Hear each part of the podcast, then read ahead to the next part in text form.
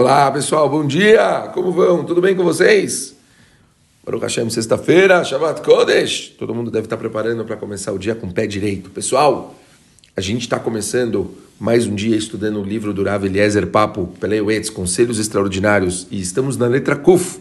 A palavra de hoje, Kimá, levantar-se.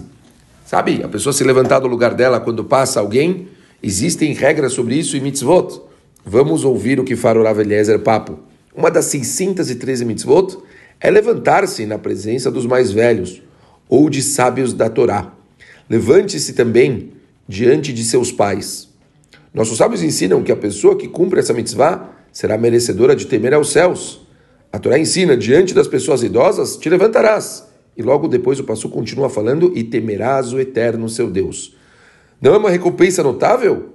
De acordo com Rav Tzak Luria, quem se levanta para os idosos e sábios terá o mérito de tornar-se um grande sábio também. Entretanto, nossos sábios também ensinam que você não deve incomodar os outros, fazendo eles se levantar para você.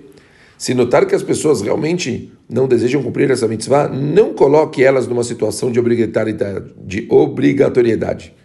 Não, mas se desejarem cumpri-la, então você pode passar entre elas. De acordo com o Zohar, o Zohar Akadosh, a pessoa é considerada idosa quando chega aos 70 anos de idade.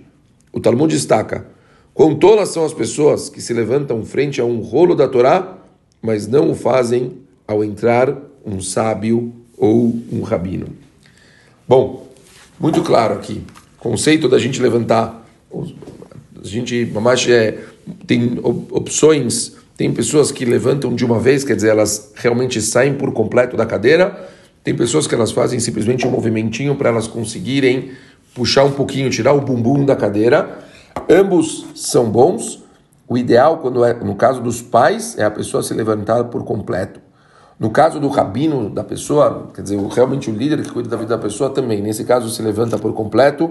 Muito importante a pessoa dar esse cavode. E olha que interessante, quanto a gente aprende sobre isso, quer dizer, quanto mais a gente fizer, mais a gente aprende a ter respeito pelos mais velhos, respeito pelos sábios, e aí, naturalmente, a gente chega no respeitar a Hashem. É um trabalho diário, a gente faz várias vezes, principalmente na sinagoga, mas é uma coisa que traz somente coisas boas para a gente. Vamos tentar se esforçar em fazer isso o máximo possível. Com os pais, principalmente, os pais entram na porta de casa, a gente faz, se levanta por automático. Já me perguntaram quantas vezes? Até três vezes no dia para cada pessoa, não mais que isso, tá bom? Shabbat Shalom para todos, um grande beijo e a gente se vê, se Deus quiser, no domingo. Valeu, pessoal, tchau!